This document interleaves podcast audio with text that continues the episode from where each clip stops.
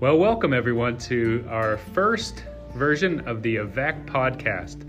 This is an opportunity that we put together um, to share more information about AVEC in a relatively novel way that uh, we think should be able to get the information out to different people. So I'm David Backler, I'm the superintendent at SAU 20.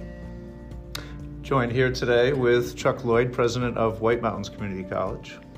And I'm Julie King, the superintendent of SAU 3 Berlin. And the three of us have been working together for the last 18 months in um, a collaborative experience, really trying to bring together um, all of the educational opportunities in the Androscoggin Valley to make uh, education as good as it possibly can be for our students. Um, and we've been, it's been a, an amazing voyage that we've been on and we continue on. And what we think we'll start with is we'll go through the frequently asked questions on the AVEC website, which is aveccollaborative.org. Um, and we're going to go through those frequently asked questions, and that seems like a pretty good way to get us started. So, the first question is What is the purpose of the Androscoggin Valley Education Collaborative, AVEC? Well, and I, and I, think it's in the name as collaborative. You know, we, we keep talking about collaboration and opportunities and working more closely together. Uh, and I think, it, you know, just coming together is a big first step. And looking at, you know, the goals of our organization really being about creating more opportunities for students in the Valley uh, and just standing behind that as our, as our pure mission. I think that's important to always keep at the forefront. For many years, we've talked in the Valley about Gorham and Berlin regionalizing and joining forces and becoming one school district. Um, we know that has its challenges and obstacles, so this puts that aside and allows us to just focus on what's best for students. Um, working together to create opportunities for students. Whatever happens down the road happens down the road, but right now we're focusing on combining and doing things together, working together wherever we can. Um, in the long run, hopefully, it saves some money too, but we want to keep the opportunities there for students.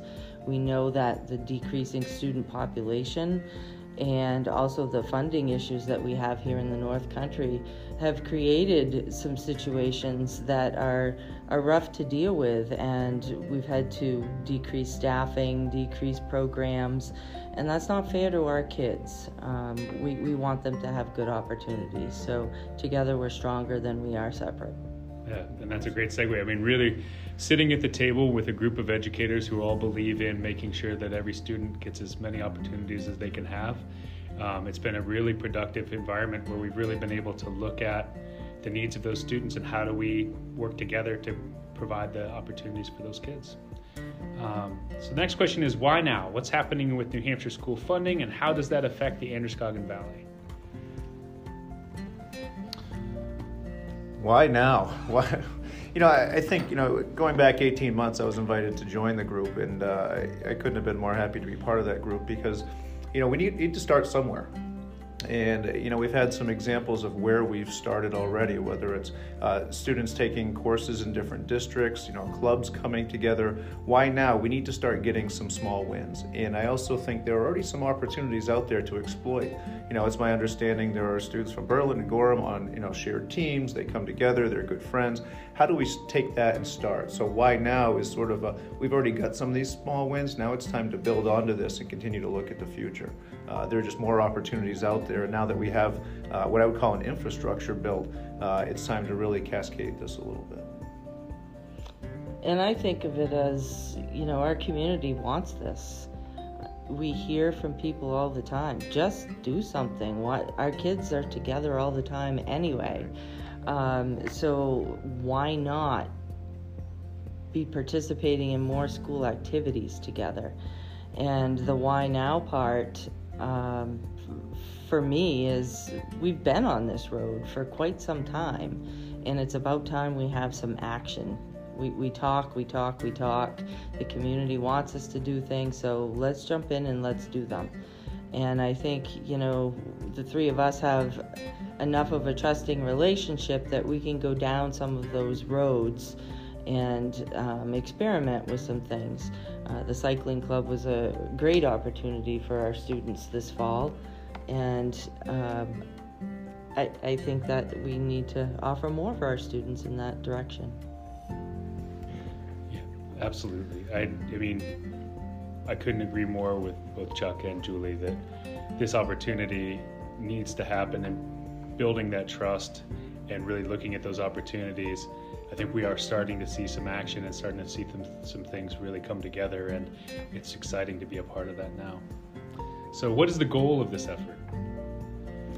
Yeah, I think some of the goals. I mean, we started with about you know you know opportunities. It's students first. Students in the center of this. This is not the goal. Is not let's you know save money. Let's uh, you know consolidate. Let's you know look at you know what might have been talked about in the past or, or listening to, to, outside influences as much as students at the center of this. Students and opportunities, uh, but also I would say advocacy you know, trying to find a way to, to look at funding structures, to look at, uh, you know, statewide, uh, region-wide, you know, county-wide certainly of, you know, what are some of the other things we could be or should be doing. And uh, in, in of recent, you know, our students have been involved in some of that advocacy. and It's been uh, it's been fun to watch students get involved in the political process in, uh, in the great state of New Hampshire, you know, which is, you know, to me, it's, it's their given right to be involved and understand how, uh, how funding streams work. So uh, I think advocacy is something we definitely want to have on the table, but at the end of the day, it's, uh, it's about students and their opportunities.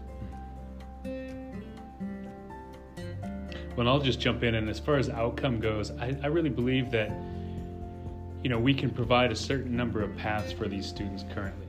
And for a lot of our students, that's exactly what they need but by you know doing working together being collaborative we can constantly be looking at other paths and how do we meet other needs of other students and how do we how do we meet a group that isn't whose needs aren't being met currently and how do we work with the community college to make sure some of those kids are over here getting getting skills that they need to be successful and how do we work together to make sure we can offer AP courses between our buildings and how do we make sure that kids that are ready you know as juniors can come up to the college and take college courses. There's so many different opportunities when we open up all these resources that we we can set up for these kids.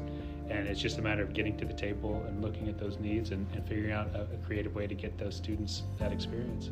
And that's a great visual, as you were just saying, of taking all of the resources we have in the valley, laying them out on the table, mm-hmm. and just thinking about what the unique pathways are. Geez, might be 15 or 20 different pathways because there are maybe 15 or 20 different types of students that are, you know, out there. There might be some that are going directly off to a four-year school, uh, some coming, you know, when they're ready out of high school, uh, but some completing maybe CTE programs that want to, uh, you know, try something out. Some that, uh, you know, may want to take a college course here and there. Uh, it might be, you know, an AP direction. I mean, I just we could lay them all out on the table, and I think that's the fun part when we bring our AVEC group together is we have the educators in the valley saying, here are all of our resources. How do we maximize these to benefit our students? That's the fun part to me.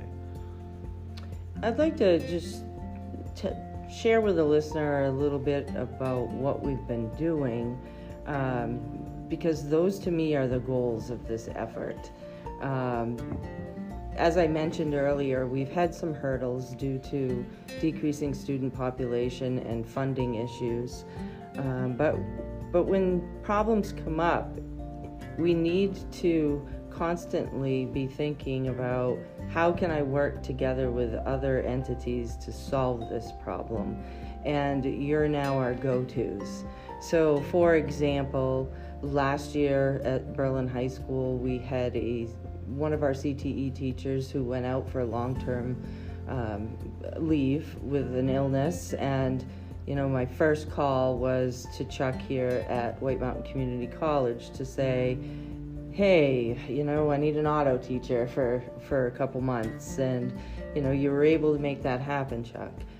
Um, one of our staff members very involved in the White Mountain um, Cycling Club and wanted to open that up to students so they could race as, as part of their schools and race against other schools.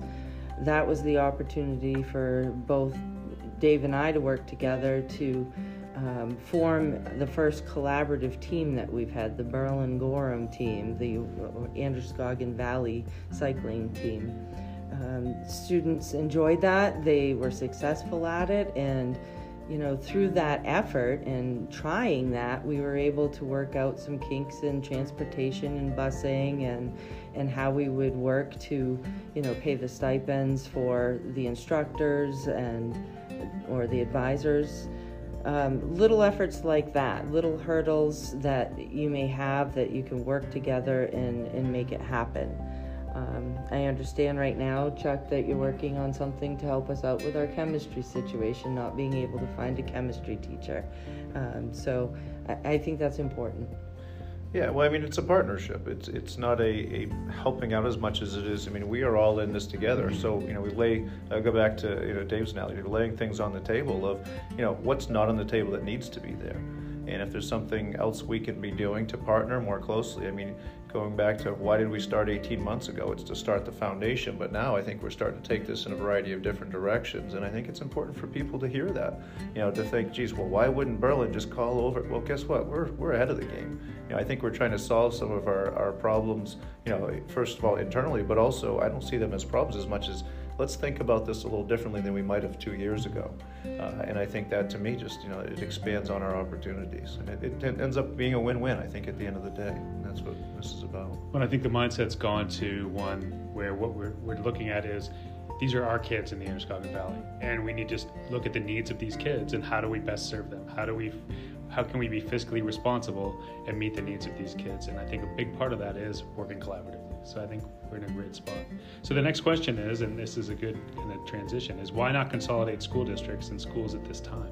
Yeah, wouldn't that be easier? Shouldn't we just do that? right. Just, you go ahead and do that. right. Well, and I think that there's definitely an idea out there that if we, you know, we could make that decision at some level and say, hey, let's consolidate, and then you know, starting next year, we would have this one high school and one middle school, or you know, whatever the configuration might be, and then it would just be off the ground, and we'd have more resources, and everybody would be happy, and it would just work.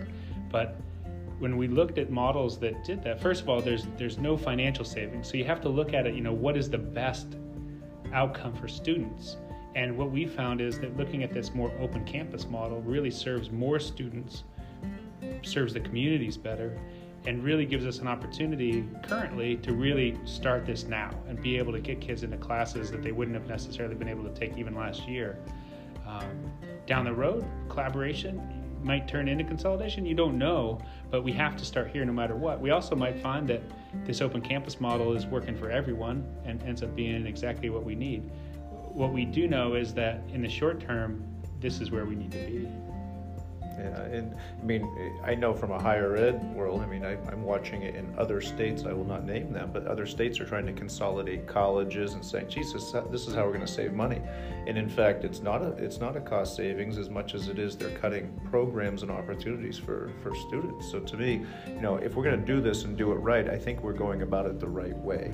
Of let's come together, let's have conversations and start picking off, you know, I said the low hanging fruit earlier, but I think we're getting beyond that now and saying, okay, how do we make a list of these things of, geez, there are more for students right now. It's an open campus model, and you know nothing is being lost. And I think that is a that's a great goal to continue down that path. Uh, because yeah, consolidation does not always save money. In fact, it can end up harming folks if it's not done correctly. Now, the term open campus, I know, has different meanings to different people. So, it, maybe we should explain a little yeah. bit about our vision and what an open campus means to us. Mm-hmm. Um, my vision is that, you know, and it's starting to be realized right now. Um, students from Berlin can take classes at Gorham High School. They can also come here to White Mountain Community College. Um, they can also go online and take college courses. Um, it's a, an open campus model, and we're trying to align our schedules to make that easier and more efficient to do. And you know, we do have students from Gorham that come to Berlin High School, and it's working. It's at the foundation level right now. Um, where our guidance counselors and principals at the high schools are working together to align those schedules to um, create more opportunities for that next year.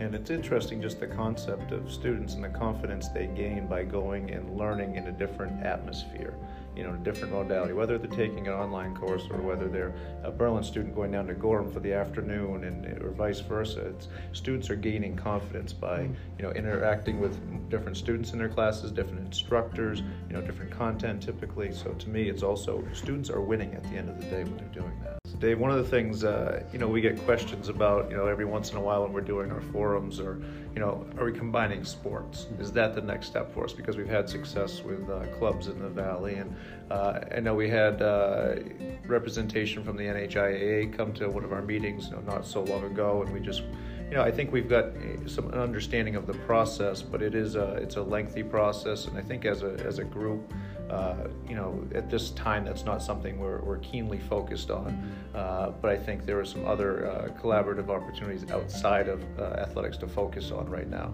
So I know we get that question quite a bit, so I thought it was important that we address that.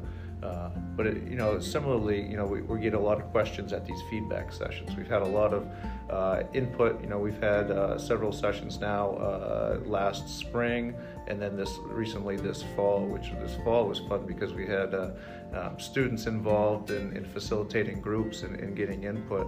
And you know, some of the key terms we've we've gotten out of this are really, uh, you know, bullet points of offering high quality educational opportunities and making student centered decisions. I mean, which really aligns with everything we've been talking about. Uh, a few of the others here is, you know, the flexibility of course offerings and clubs, professional development, and maybe when he wants to talk about the shared professional development opportunities uh, that have come about as well. Uh, and continuing around the advocacy for the funding structure, uh, and also you know just looking a little more about involvement of the community from you know of course the uh, you know college and high school uh, K-12 communities with teachers, faculty, staff, etc., but also community members, you know folks from the community actively being involved. Uh, but I don't know if you want to touch maybe on the, the professional development side of things. I thought that was unique. Yeah, so I mean, the professional development one I think really is a great example of how this is starting to get its own legs. I mean, we're really starting to roll. So this summer, all of our administrators from both SAU 3 and SAU 20 and the White Mountain Community College got together and uh, started really that open conversation about what we can do together. And I think that's the conversation. Those are the conversations that I think will really make a big difference in the long run. So from that, they've gotten together and really started to look at professional development, everything from having the DOE come up and do trainings when they come up to do trainings in one SAU, why not have them come up and offer that to everybody? Or, or you know, we're doing something specific where a teacher's leading a, a conversation. Well, let's invite everybody to that, and it just becomes more productive. The elementary teachers, oh, well, let me take that back. The elementary principals have gotten together, and they've got some great ideas about how they're going to be more collaborative and working together. So I think this thing is really starting to roll, and uh, that feels great. So, Julie, you want to add to that? Uh, just to mention about the bus driving situation, sometimes that's a frustration when you see a half empty bus traveling um, somewhere when your bus is also going in the same direction. Mm-hmm. And it may seem like an easy thing to do. It just sounds so easy. Just pick up all the kids and bring them, bring them wherever they're going.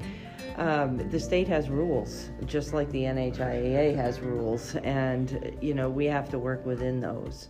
Um, so one of our workarounds on that, a legal one, is to make sure that all of our bus drivers um, from Gorham and Berlin are trained together. Um, they have to have a dual training and then rostered on each other's rosters. So we're still working our way through that, and I think it's going to have a good payout.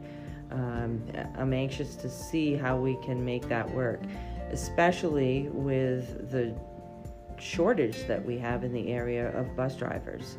Um, so that will give us a little more flexibility and efficiency in the way we do transportation.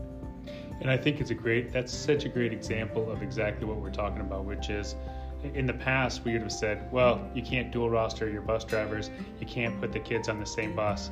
Sorry, we'll have to go on to the next issue.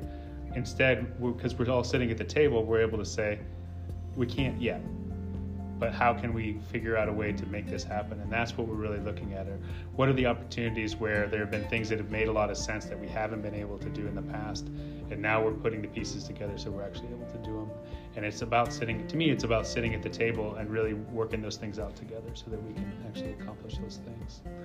All of these things are are learning curves, mm-hmm. and we know how much energy, time, and attention it takes to do something new for the first time. Um, but if we can get a few wins under our belt, it becomes easier every time.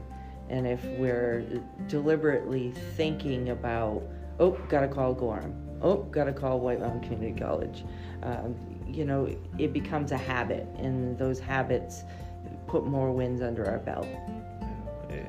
And that's, I mean, that's really been the theme over the last 18 months, but also, you know, as we've been talking here on this podcast, is it, there's been a true mindset change, you know, of a, you know, barrier that's insurmountable to how do we work through this together or what are our options? And i think that also sets a great example for the community for students for you know I, i'm just thinking of you know the amount of people that are looking to us to lead the way here and for us to come to the table and say yeah i mean there's a way around this. Let's sit and figure this out together. I mean what a great example for an entire community uh, so that, that to me is what I'm, I'm most excited about and, and proud to be part of this. Yeah. So the last question in the FAQs is uh, who serves on the steering committee, which is a great question. Um, and it's made up of we have teachers from SAU 20, teachers from SAU 3, administrators from the community college and from both SAUs, school board members from from um, from all of the representative uh, school districts. And um, am I missing anybody?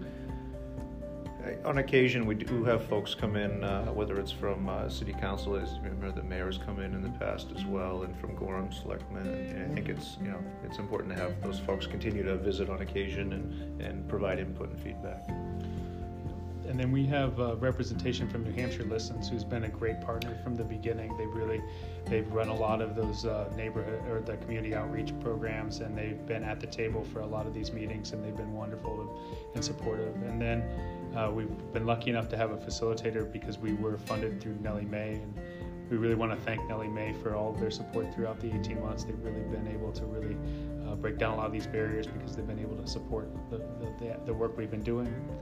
Um, and with that, I think we're wrapping up our our first podcast. Which our uh, first, which means that there's going to be another one. oh, the cliffhanger! Uh-oh. cliffhanger. Yeah. And so, yeah, stay tuned. If this is uh, something that's of interest to you all, uh, let us know. And uh, it's definitely something that you know we could get more information out through this format. Um, so, thank you all for listening, and um, enjoy the winter. Yeah. I, I would also just chime in at the end and say Thank you for listening. And also, if you have a specific question or topic that you would like to hear more about um, with our effort, uh, please just let us know. Give any one of us a call or email, and uh, we'll see if we can make that happen. Absolutely. Thanks have for listening. Day. Take care. Thanks. Well, you.